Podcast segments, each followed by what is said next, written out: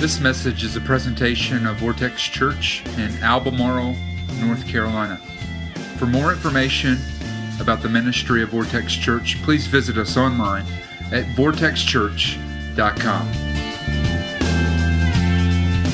Scientists tell us that in the early part of the sixth century, there was a worldwide radiological event. Radiation uh, permeated the atmosphere. And virologists tell us that in one place, in northern Africa, there was a mutation that occurred in a small flea that could be found on rats, and in five forty-one A D, a ship carrying grain from Cairo to Constantinople docked in Constantinople carrying the bubonic plague. Within one hundred years, one of the largest cities in the world at that time had its population reduced by forty percent. To put some numbers on that, just so you can understand what that would look like, Albemarle is about fifteen thousand people. That means that if you look at somebody right now, in the span of just a few years, it would be you or them. Some scientists estimate that when the virus reappeared in what is called the Black Plague in the fourteen hundreds, that the population of the world was reduced by almost one hundred million people within the span of about one hundred fifty years. And through time, even up into the nineteen fifties with an outbreak in Singapore and Thailand, right? The plague has continued to emerge. I love the T V show The Walking Dead for one reason. It examines life after a catastrophic, worldwide plague. And it continues to ask the question that I think that we all want to know. And there's no way to answer that question without putting it in the context of characters and story. Which is one of the reasons why I love the show, because they constantly are asking the question, what will it take to survive?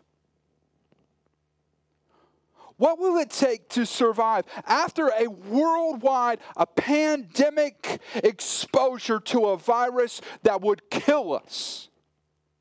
What would it look like to survive? Now, the show is about zombies. So it's a little different than the plague, right? It's got a little different touch. And last week we looked at the fact that many of us in our world, we are zombies. We are literally walking dead. We give the appearance of being alive. We breathe, we eat, we get up and eat our breakfast and go to work and come home. We have babies and families. But what is really life is missing. The truth is, is without re-preaching a sermon I preached during At The Movies, we've all been infected by a pandemic that is much greater than the plague itself ever could be. That's the infection of sin. And we know who person zero was. We know when it happened. We can read in the text of Scripture that Adam blew it. That Adam was given a very simple plan from God, and he chose to rebel from it. And let me tell you, there are two things that happen when we encounter God. Only two things. We will either worship and obey, or we will rebel. And Adam rebelled, and sin entered the world. and it broke everything. And we were born into a world broken. I mean, literally broken, because we were born under, as the Bible tells us in Romans, born under Adam. We were born infected with this disease. And I love that as the T V show begins to unfold, you see in the characters of The Walking Dead what it takes to survive. And I'll tell you this. This is the first thing in your notes, that we will survive together. We survive together. There's been a few T V shows that have captured my attention that were along this line. A few years ago, even though it had an epically horrible ending, the T V show Lost played out that same scenario. What would it take to survive? And there was a saying in that show that emerged and had some repetition. It was this, that we will live together but die alone. We will live together. We can live together, but we will, if we try to do this on our own, we will die. And that's exactly what you see as the characters have emerged. And the thing that is interesting about the storyline of The Walking Dead is that the dependency on each other has grown as the seasons have progressed. Tonight begins season four of The Walking Dead. I'm excited about that, okay? I don't know about any of you, but I'm excited that it's getting ready to start back up, because there's a few characters that I've fallen in love with because they have taken it on themselves to grow as a character. You've seen, I love, I love the crossbow carrying Daryl Dixon. All right. One, simply because he carries a crossbow. Right. Who carries a crossbow? But he carries a crossbow, and in the first season and a half, he was only interested in himself. He was only interested in himself. He only wanted to take care of himself. But as his relationship with the people that he's traveling with has deepened, you see his character develop, and it wants to protect and preserve the relationships that are there. We will survive together. As the show unfolds, you see a truth that's there, that the people around you, some of the people will help you. Some of the people that you're traveling with will hurt you, and some will do both. Some will help you, some will hurt you, and some will do both. But those that are infected with the virus cannot help but hurt you, because all they want to do is bite you. The T V show calls them biters. And today, we're going to examine what the Bible says about those people that we can't get close to because they're infected with something. And all they want to do is to bite us and to spread that virus. I want to do that by looking at two passages of Scripture. It's going to be a little bit longer in the text than we normally spend, so uh, we're going to read out of the Bible together. We're going to look at two very similar instances that happened to Jesus, two very similar moments. They're not the same moment, and I'll explain that as we get into it. Let's begin by looking at John twelve. John twelve, and we're going to read verses one through six. I'm reading out of the N I V. All right, if you are reading along, uh, that's great. If you do not have a Bible with you, we'll have the text on the screen for you. Six days before the Passover, Jesus arrived at Bethany, where Lazarus lived, whom Jesus had raised from the dead. That is one of those things that seems like a little subtext, but that means he's about to go into a town where he performed a miracle, where there was a guy who had been clinically dead for three days, who is now alive and thriving. And Jesus is about to go see that family. Here a dinner was given in Jesus' honor. That to me is funny because Jesus returns to a town where he raised someone from the dead. What do you think's going to happen? They're just going to like let him walk through? No. I mean, there's going to be celebrating, and that's exactly what we see happening. There's a dinner. Martha served while Lazarus was among the reclining, those reclining at the table with him.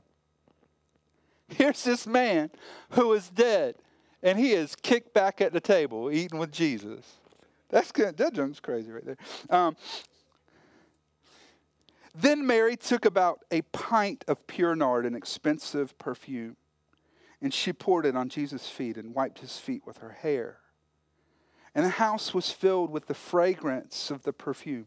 But one of his disciples, Judas Iscariot, who was later to betray him, objected. Why wasn't this perfume sold and the money given to the poor? It was worth a year's wages.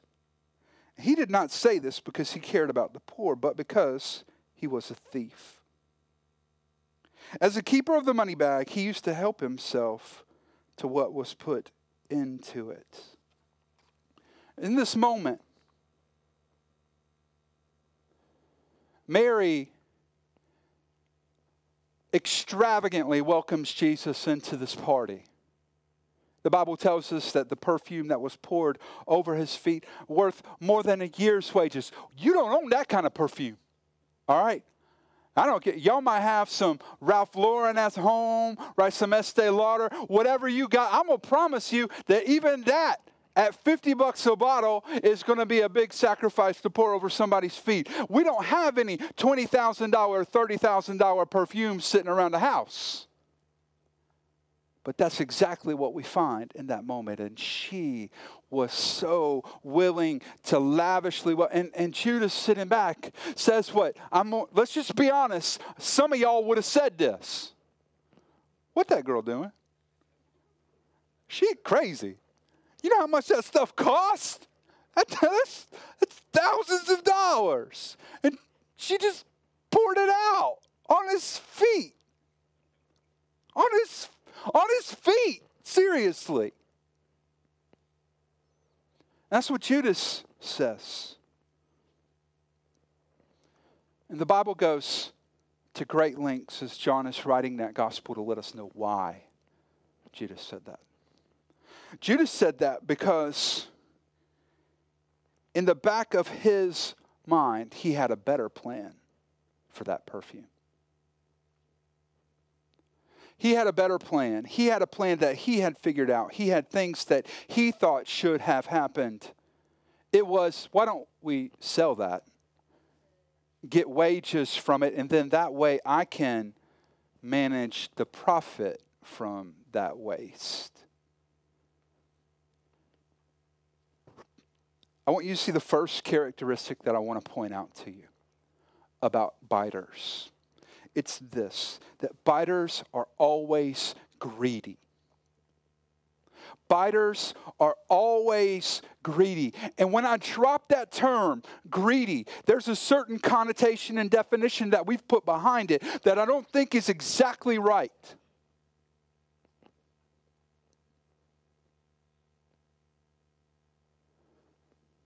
There's a certain perception that we have about people that we think are greedy that I don't think is, it, it is so nuanced that we don't get the breadth of what God is showing us in this passage. It's this, that greedy people always have their own plan for your time, talent, and treasure.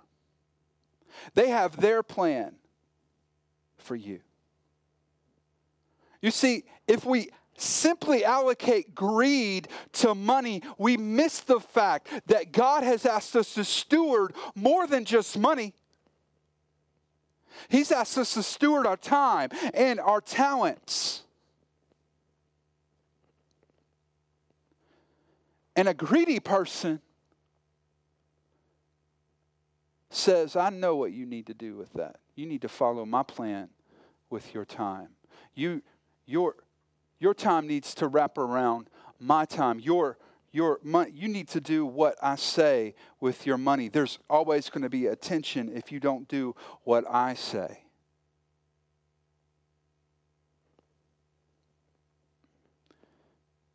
And that's because this. God's plan for us, we learned last week, is to bring life to us.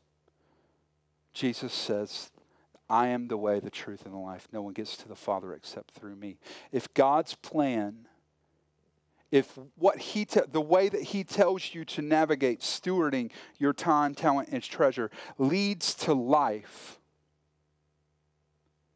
and someone else says, I want your time, your talent, and your treasure, they are life stealers.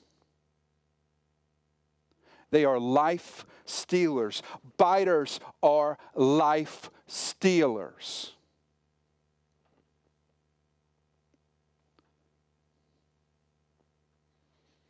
But I want to look at another passage where something similar happens to Jesus in Luke seven. Now, it is a common question, and I just want to deal with this before we get there, to ask, is this the exact same moment? Is Luke telling the same story that John is? He is not. Okay? This is not the same moment. It looks similar. The text reads similar. But this woman and Mary of Bethany are not the same person. All right, the text that we're about to read, this moment happens way early in the ministry of Jesus. The story that we just read out of Luke, out of John twelve, actually it's just several weeks before Jesus is executed. All right, so two different times, two different areas, two different women. Let's read out of Luke seven, thirty-six through thirty-nine. Now, one of the Pharisees invited Jesus over to have steaks and ribs with him. So he went to the Pharisee's house, and what is Jesus doing? Reclining at the table. That's how Jesus sits at the table. He's reclined. When a woman who had lived a sinful life in that town learned that Jesus was eating at the Pharisee's house, she brought an alabaster jar of perfume and stood behind him at his feet, weeping. She began to wet his feet with her tears, and then she wiped them with her hair, kissed him, and poured perfume on them. When the Pharisee who had invited him saw this, he said to himself, if this man were a prophet, he would know who is touching him and what kind of woman she is, that she is a sinner. Now, that's one of those moments that you sit back and go, what? You mean really, you just let this woman in your house? You gave her access to your property? Somehow she got it. She didn't just wander past the gate, through the front door, into the living room, right? So this woman that you're now completely criticizing Jesus publicly because he has let her weep at his feet, and now she has washed his feet with her hair and poured perfume on them. See, it seems similar, but it's a different moment because it was customary when you entered a home to have a servant. And it was really one of the lowest forms of servitude that you would have in your house, that there would be a servant that would wash your feet because you walked in and your feet were dusty and dirty. And so there would be a servant that would wash your feet and would dry them. And if it was a nice house and they were treating you well, they would put a little perfume on there. And this woman has washed Jesus' feet with her tears, as she has encountered the living word of God in repentance. And there is a Pharisee who is sitting back and criticizing Jesus for letting her do that. I want to tell you this. It is quite easy to criticize someone when you don't know what's going on. It is really easy to criticize someone when you don't know what's going on. And I love, there's some times that Jesus has criticism thrown at him, and he just takes it. That's fine. You want to say that? That's fine. This isn't one of those moments. I love that. All right, so Jesus, Jesus says to Simon in verse forty, Simon, I have something to tell you. This is going to be good, isn't it? You know, like Jesus, is, he ain't going to play with him right now. Now tell me, teacher, he said. Kind of get the condescending tone that's there. Tell me, teacher. Two men owed money to a certain moneylender. One owed five hundred denarii, the other fifty. Neither of them had the money to pay him back, so he canceled the debts of both. Now, which of them would love him more? Simon replied, I suppose the one who had the bigger debt canceled. You have judged correctly, Jesus said. Then he turned towards the woman and said to Simon, do you see this woman? I came into your house. You did not give me any water for my feet, but she washed my feet with her tears and wiped them with her hair. You did not give me a kiss, but this woman, from the time I entered, had not stopped kissing my feet. You did not put oil on my head, but she has poured perfume on my feet. Therefore, I tell you, her many sins have been forgiven, for she loved much. But he who has been forgiven little loves little.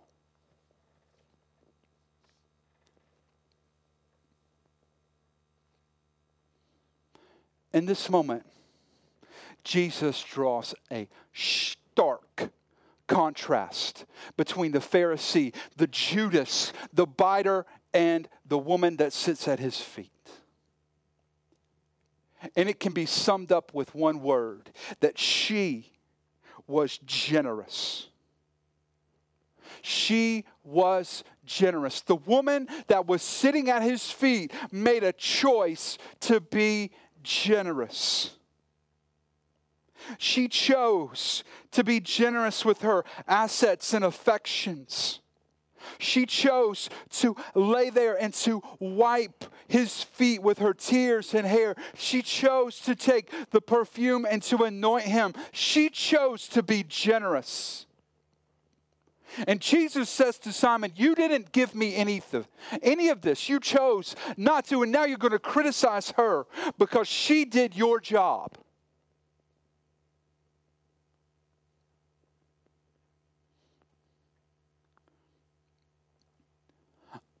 I want to give you a barometer for a healthy relationship, a healthy friendship, a healthy relationship with somebody at work,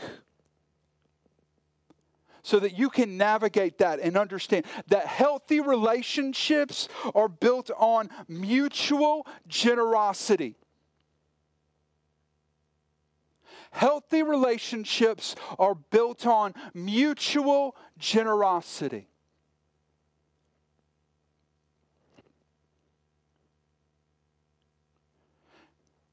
And here's what I mean by that. Remember when we were talking about Judas being greedy, and I said, it's not about the fact that he wanted the, just the money. He wanted to control the plan for everything. That's what greed is. I want to control the plan that you're living out for your money, for your time, for your talent. When we're generous, we affirm and free the people that we love to affirm God's plan for their time, talent, and treasure. And we free them to live out that plan. Because that's what stewardship is all about. See, the truth is, is that you don't own a cent in your bank account. God has given you everything that you have. You don't own your time on this earth. There are great men who have worked really hard to gain a lot of assets that I have seen choke and die because their time was up. And I, I I mean, I've seen millionaires that had, if you just had the money to leverage it, if I can just go to this clinic, this clinic, this clinic, whatever, can y'all just make me better? And they couldn't because the time was up. See, God has only given us so many days. God has given us the talents that we have, the abilities that we have that we can use to make an eternal difference in the life of somebody else. And He's given us the financial resources that we have. And someone who's being generous in a relationship affirms that and says, go for it. Whatever God has called you to do, however you can take your time, your treasure, and your talent and allocate it to follow Jesus, I don't care. I'm for you to do that. Because ultimately, healthy friends are not life stealers, they're life givers. Life givers. They're not going to bite you. They're not going to infect you with their junk. They're going to do what it takes to be generous and to give you life. To foster that dream that God has dropped in you. To help affirm God's call on you. To love you. And sometimes that means that you think you're really good at something and they got to tell you that you're not. All right? It's the most heartbreaking thing to tell somebody that thinks that they can sing that they can't. But a good friend does that, right? Because we want to give life to God's dreams. We want to see you follow God's calling. We want to see, and we want to give life. And we made a decision as a church that we want to be a life-giving church. We want to take the time and the talent and the treasure that God has given you, and we want you to be able to follow God fully, to be able to make an eternal difference in the life of somebody else. We want to see you blossom and grow under His leadership. We want to be a life-giving church. So healthy friends are life givers. So how do we avoid the biters? Let's go through this very quickly. What do we do to avoid the biters in life? The first thing is that we must learn to classify our relationships. We must learn to classify our relationships to appropriately judge the relationships that we're in. Here's where many of you blow it with your friends and with the people that are around you. You always try to not classify the relationship, how you actually relate to one another, but you work to classify that person. And you keep coming back and saying, but they're a good person. But they're a good, they're just, they're nice. They're, and they love Jesus. And you know what? Sometimes people are nice and they love Jesus and all of that other stuff, but your relationship with them is busted. And you need to be honest about your relationship with them. So we must learn to accurately classify the relationships that we live in and understand that some people, right, they want more of our time than we can give. Some people want, they have a plan for us, and we, we can't follow that plan if we're going to follow Jesus. And so we have to learn to classify that relationship. And that is not a value judgment on a person. It's simply understanding how this relationship has worked out. The second thing that we need to do is that when we have an unhealthy relationship, we need to create margin relationally. We need to create margin relationally. On The Walking Dead, you learn very early that you can't get close to a biter. At least without paying attention to them. So we have to learn to create margin relationally. We have to create some distance between those unhealthy relationships. That means that you need to stop answering phone calls, returning texts, emails, Facebook messages, all of that stuff. When you know it's unhealthy, when you know it's broken, when you know it's busted, create margin relationally. That's why some of you guys, you know that one of the greatest temptations for you is to get in the wrong situation with a bunch of friends that are drinking. So on Friday nights, when your friends are sending you text messages, hey, we're going to go over there and hang out for a little while. You want to come? Don't even respond. Don't even say no.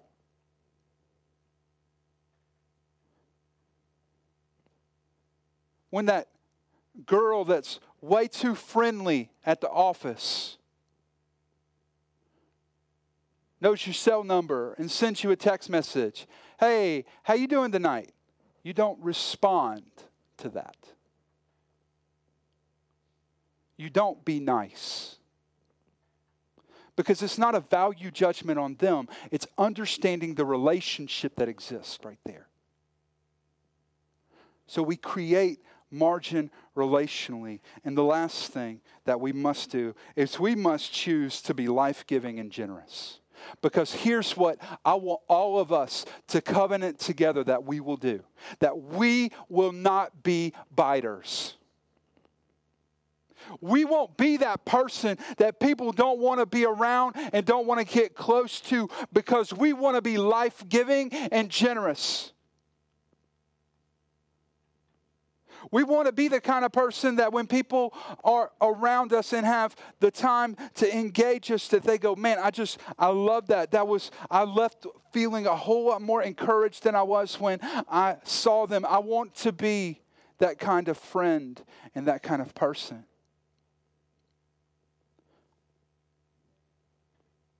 Because we're all infected with the virus.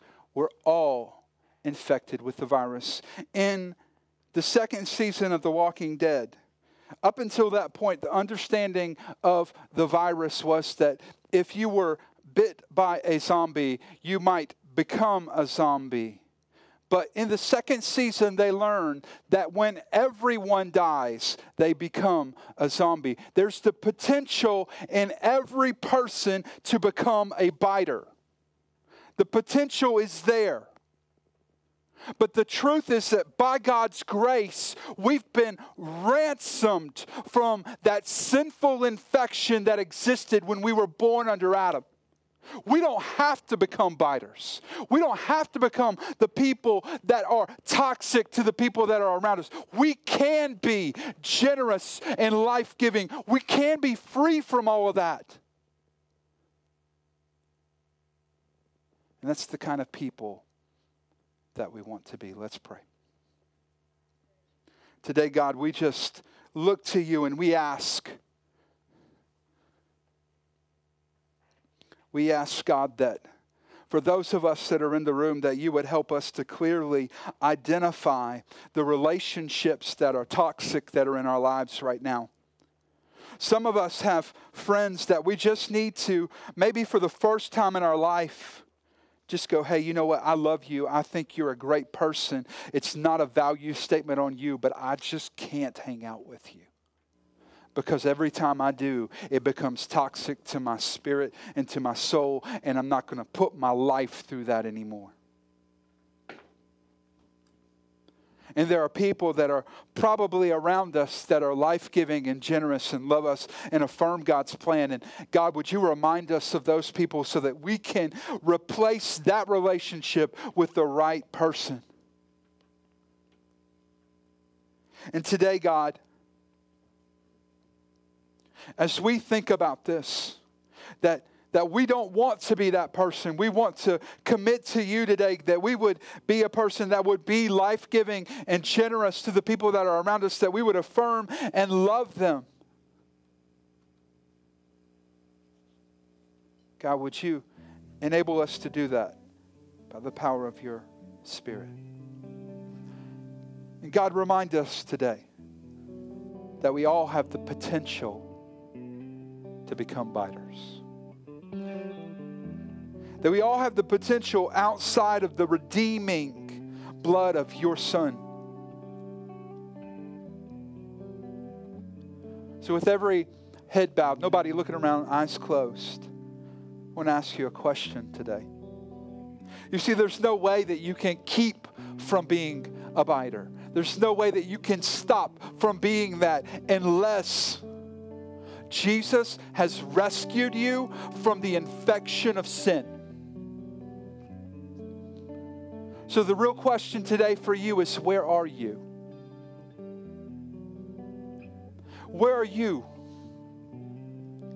How are you surviving in a world that has been torn apart by a pandemic of sin?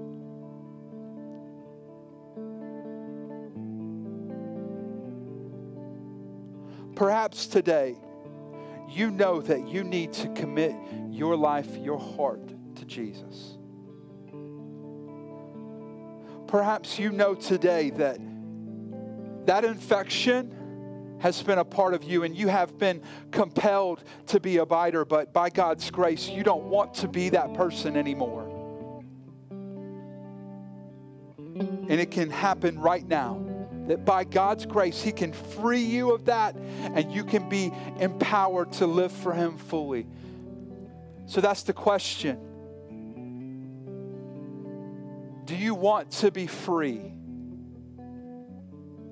If that's you, I'm not going to ask you to do anything else except to raise your hand right now as a statement between you and Jesus. If that's you and you say, I want to be free. I don't want this infection anymore. I'm tired of it. I just want to be free to not be the person that's toxic. I want to be free to live fully for Jesus. If that's you, raise your hand. I see those hands.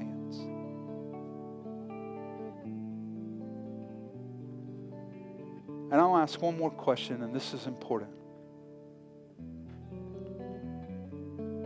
We all have the potential to become biters. Some of you have been wounded deeply by other people. Some very recently.